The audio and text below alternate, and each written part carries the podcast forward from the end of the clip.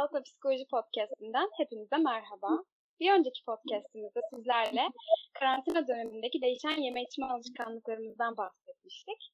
Bu haftada karantinada aldığımız kiloları yaza girerken nasıl veririz? Yaza nasıl fit ve formda gireriz? Bunları konuşmak üzere diyetisyen arkadaşlarımızla birlikte olacağız. Bugün bizlerle uzman diyetisyen İrem Tiryaki, diyetisyen İrem Yazar ve diyetisyen Didem Özdemir olacak. Merhaba, ben uzman diyetisyen İrem Tiryaki. Merhaba, ben diyetisyen İrem Yazar. Merhaba, ben diyetisyen Didem Özdemir. Bugün yazı formda karşılamak için bazı ipuçlarından bahsedeceğiz hep birlikte. Evet ama fit veya sağlıklı vücut deyince aklımıza ne geliyor? Önemli olan nokta bu. Öncelikle bu konu için bireylerin dünyasındaki fit vücut, dümdüz karın ve benzeri gibi algılara değinmek lazım. Beden algısı nedir? Beden algısı dediğimiz şey kişinin fiziksel görünümüyle ilgili düşünceleri olabilir, algıları ve tutumları olarak tanımlanabilir. Aynaya baktığımızda kendimizi nasıl görüyoruz ve vücudumuz hakkında nasıl hissediyoruz sorusunun da cevabıdır aslında. İki çeşit beden algısı var, pozitif ve negatif. Pozitif beden algısı net ve gerçek bir algıdır. Vücudumuzun çeşitli kısımlarını gerçekte olduğu gibi görürüz.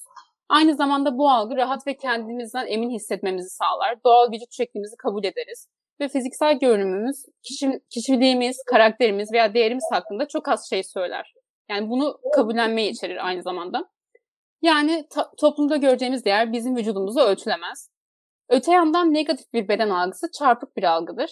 Yüksek düzeyde vücut tatminsizliği yaşayan bireyler vardır bu konuda. Vücutlarının diğer insanlara kıyasla kusurlu olduğunu düşünürler. Mesela zayıflarsam değer göreceğim mantığı veya kilo aldım eleştirileceğim gibi korkular yaşamaktadırlar. Bu bireylerde depresyon, utanç, anksiyete, düşük özgüven ve yeme bozuklukları gibi birçok sorunla karşılaşıyoruz. Ben beden algısında en büyük etkenin kesinlikle sosyal medya olduğunu düşünüyorum. Bildiğimiz gibi Instagram'da sürekli olarak başkalarının yaşamlarını görüyoruz veya bedenleriyle ilgili gönderilere maruz kalıyoruz.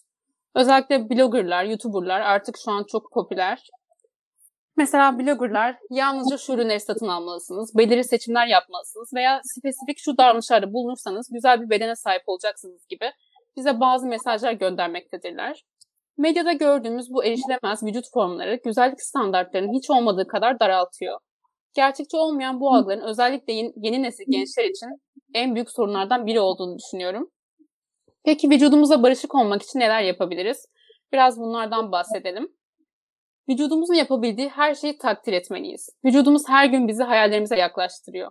Koşmak, dans etmek, nefes almak, gülmek, hayal kurmak gibi vücudumuzun bizim için yaptığı tüm harika şeylerden memnun olmak önemlidir. Kendimizle ilgili sevdiğimiz şeylerin kilomuzla veya vücudumuzla ilgili olmadığının farkında olmalıyız. Mesela hepimizin e, bazı başarıları vardır. Kişiliğimiz, dostluklarımız aslında bizim kilomuz veya vücudumuzla ilgili değildir. Gerçek güzelliğin sadece yüzeysel olmadığını hatırlamalıyız. Kendimizi ve kim olduğumuz hakkında iyi hissedersek, güven, kendimizi kabul etme ve objektiflik duygusu da beraberinde gelir. Çok sevdiğim bir söz var bu konuda benim. Güzellik bedenin değil, zihnin bir durumudur. Yine başka bir öneri olarak aynaya baktığımızda belirli vücut kısımlarına odaklanmamalıyız. Kendimizi olumlu insanlarla bir arada tutabiliriz bu konuda. Vücudumuz hakkında olumsuz yorum yapan kişilerin söylediklerini duymazdan gelmeliyiz rahat ve vücudumuz hakkında kendimizi iyi hissetmemizi sağlayacak giysiler tercih edebiliriz. Mesela e, eğer daha rahat hissediyorsak bol giysiler, darlardan kaçınabiliriz. Özellikle diyet yaparken vücudumuza vücudumuzla beraber çalışmalıyız. Ona karşı bir düşman e, gözüyle bakmamalıyız. Mesela çoğu da danışan şöyle düşünüyor. Şunu yedim kesin kilo alacağım, kötü gözük çok kötü gözükeceğim deyip pişmanlık duyuyor. Ama bunu demek yerine bugün böyle oldu, yarın bunu dengeleyebilirim. Ayrıca canım çok çekmişti. Sonuçta ben de bir insanım gibi olumlu düşüncelere e, sahip olabiliriz. Bir beslenme danışmanlığı alıyorsak bu süreçte kendimize gerçekçi hedefler koymalıyız. Mesela e, 90 kilogram e, ağırlığındaysak hemen 5 günde 10 kilo zayıflatan bir diyet tarzı bu, bu tarz gerçek dışı hedeflerden uzak durmalıyız. Sosyal medya mesajlarının eleştirel bir izleyicisi olabiliriz bu arada. Kendimiz veya vücudumuz hakkında olumsuz hissetmemizin neden olan her türlü gerçek dışı gönderilerden kaçınmalıyız. Kaloriler ve kilomuz hakkında endişelenmek için harcayacağımız zaman ve enerjiyi başkalarına yardım etmek için kullanabiliriz. Bazen başkalarına ulaş, ulaştığımızda kendimiz hakkında daha iyi hissetmemize yardımcı olabilir ve dünyamızda daha olumlu bir değişiklik yaratabiliriz. En önemlisi ise vücudumuzu arkadaşlarımızın bedenleriyle, reklamlarda veya televizyonda gördüğümüz insanlarla karşılaştırmaktan kaçınmaktır. İnsanların yaptığı en büyük hatalardan birisi de bu çünkü. Her bedenin farklı olduğunu hatırlamak bu açıdan önemli. Hepimizin farklı genetik ve kültürel özel- özellikleri var. Herkes aynı şeyleri yemeye başlasa ve bir yıl boyunca aynı miktarda egzersiz yapsa bile zaten yıl sonunda hepimiz aynı görünemeyiz. Bu imkansız. Bunun nedeni her kişinin genetik mirasının, kemik yapısının, vücut şekli ve ağırlığının farklı olmasıdır. Bu farklılıklar da aslında hepimizin özel nitelikleri olduğu, olduğu anlamına geliyor. Beslenme konusuna gelince ise her birey eşsiz olduğu gibi hepimizin beslenme alışkanlıkları da parmak izlerimiz gibi özeldir. Evet aslında çok e, güzel bilgiler verdin Didem. E, birincisi hiç kimseyle kendimizi kıyaslamamamız gerekiyor. Çünkü her birey kendine özel ve çok kıymetli. İkincisi ise e, her diyet herkese uymaz. E, bizim için en önemli olan konu kişinin kendine özel e, sağlıklı diyeti bulması. Bu konuda e, uzmanından destek alması. E, örneğin e, bazı insanlar e, Akdeniz diyetiyle kilo kaybedip forma girebiliyorken bazı insanlar e, daha protein ağırlıklı diyetlerle e, formda kalabiliyorlar. E, ama genel olarak bir öneri vermek gerekirse bizim sağlıklı tabak modeli dediğimiz bir model var. Bu modelde tabağımızı düşünelim. Tabağı dört eşit parçaya bölüyoruz. E, bir kısmında taze meyve sebze grubu, bir kısmında sağlıklı tahıl grubu yani tam buğday ürünleri, buğday, kinoa gibi ürünler. Ee, diğer kısmında et ürünleri, et, tavuk, balık, yalnız yüksek kolesterol içeriği sebebiyle kırmızı et ürünleri yerine balık veya tavuk ürünleri ee, ya da çiğ kuru yemişler, fındık, badem, e, ceviz gibi hem omega 3 kaynağı olarak iyi olan e, hem kilo vermemize yardımcı olan seçenekler e, tüketilebilir. Diğer bir grupta ise süt ürünleri var. E, süt ürünlerini kahvaltıda peynir, yemeklerin yanında yoğurt gibi tüketebiliriz.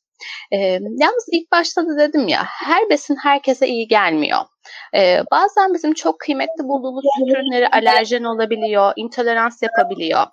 E, dolayısıyla kişi aslında kendine iyi gelen beslenmeyi hem bir danışmanlıkla hem de kendine dikkat ederek bulmak durumunda. E, tüm bunları yapıp yine insan kilo veremiyor olabilir. E, bunun ikinci bir sebebi ise yetersiz sıvı alımıdır. Şimdi danışanlarımız bize geliyor. E, ve genelde diyorlar ki ben çok sıvı tüketirim. Ben de soruyorum ne tüketiyorsunuz? Gün içinde çay içerim, kahve içerim, meyve suyu içerim. Çok güzel. Peki su nerede? Tüm bunlarda su var diyorlar. Ama vücudumuz bunu bu şekilde algılamıyor. Bizim kanımızın neredeyse üçte ikisi su. Ve vücut kilo kaybetmek için suyun kendini istiyor.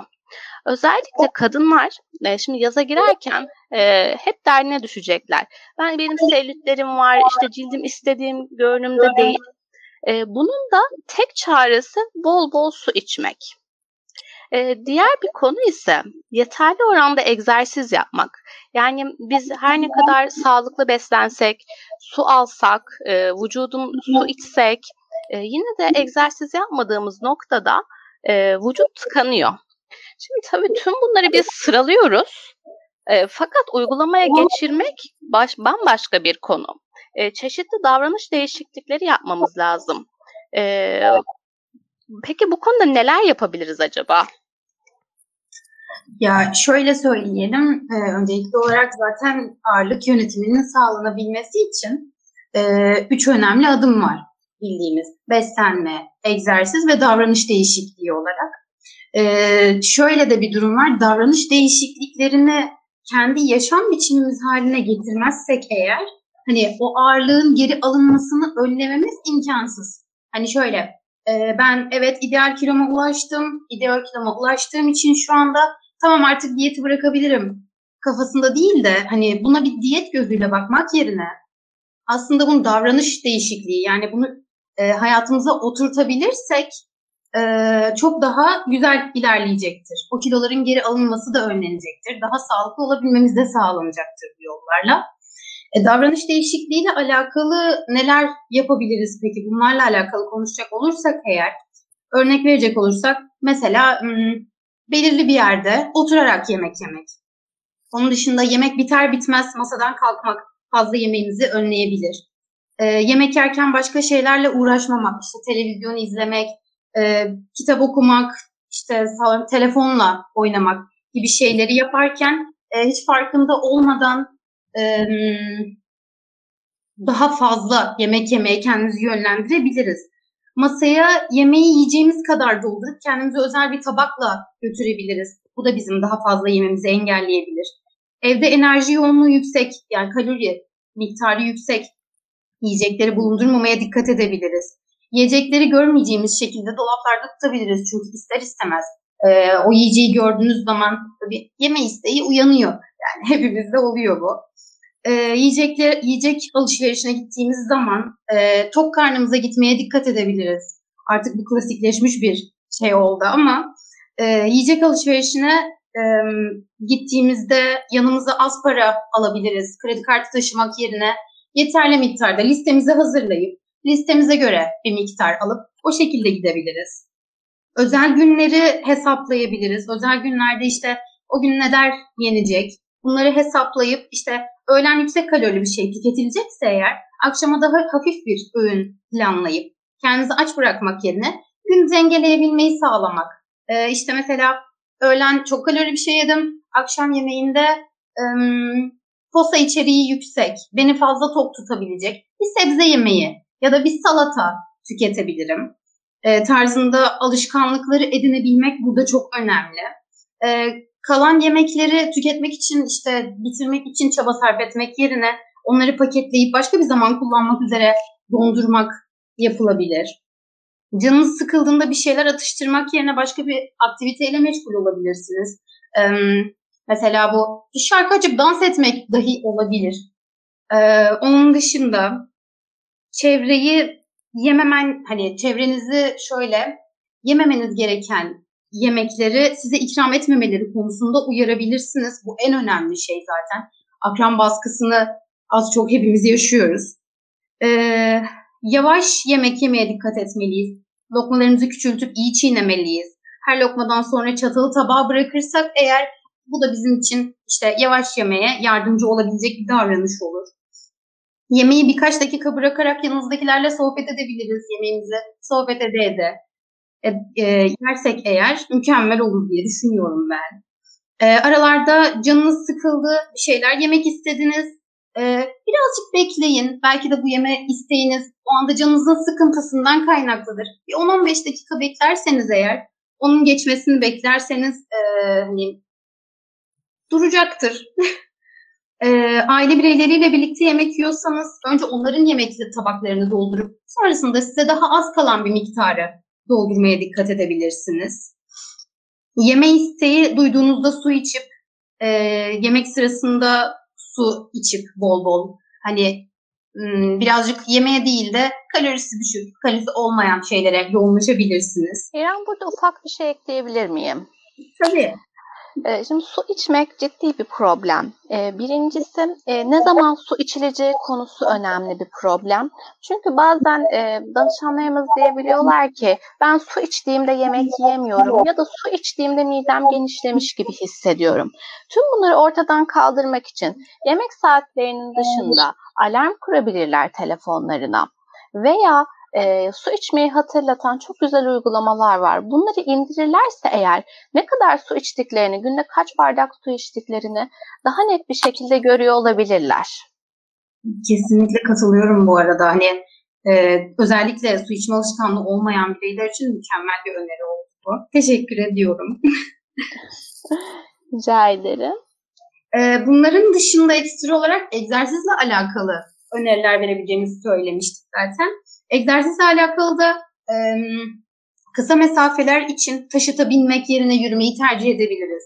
Her gün en az yarım saat, bir saat yürüyüş yapabiliriz. Bu yürüyüş işe gidip gelme şeklinde olduğu gibi hani özel olarak dışarıya çıkıp kendimiz için e, yapabiliriz. E, özel olarak yaptığımız yürüyüşleri tempolu yapmanız kalori yakımı açısından zaten çok daha iyi olacaktır.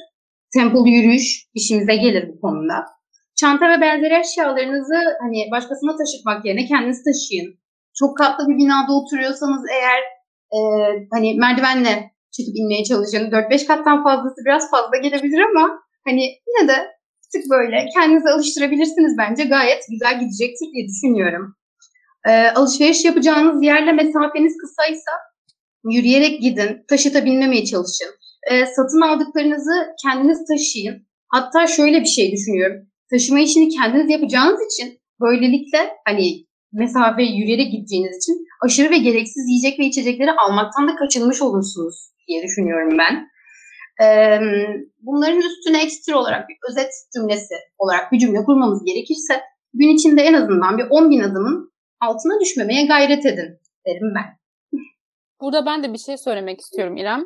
Genelde evet e, kilo kaybı amaçlıyorsak günlük 10 bin adım e, civarı diyoruz ama eğer kilo korumak için amacımız buysa kilomuzu korumaksa günlük 5 bin adım atmak bu konuda yeterlidir. Yine aynı şekilde bunun içinde e, telefonlarda çok çeşitli uygulamalar var. E-nabız gibi, sağlık uygulaması gibi. Buradan günlük adım sayımızı takip edebiliriz. Teşekkür ederim. Rica ederim. Evet gerçekten bence çok faydalı ve dolu dolu bir bölüm oldu. Hepinize verdiğiniz bu değerli tiyolar için de çok teşekkür ederiz. Eminim dinleyenlerimiz için de çok faydalı bir içerik olmuştur. Podcastler ve daha fazlası için bizi sosyal medya hesaplarımızda TR Gözet olarak bulabilirsiniz. Tekrar hepinize çok teşekkür ediyorum ve bir sonraki podcastimizde yeniden görüşmek üzere diyorum. Biz teşekkür ederiz. Biz teşekkür ederiz. Görüşmek üzere. Teşekkürler. Görüşmek üzere.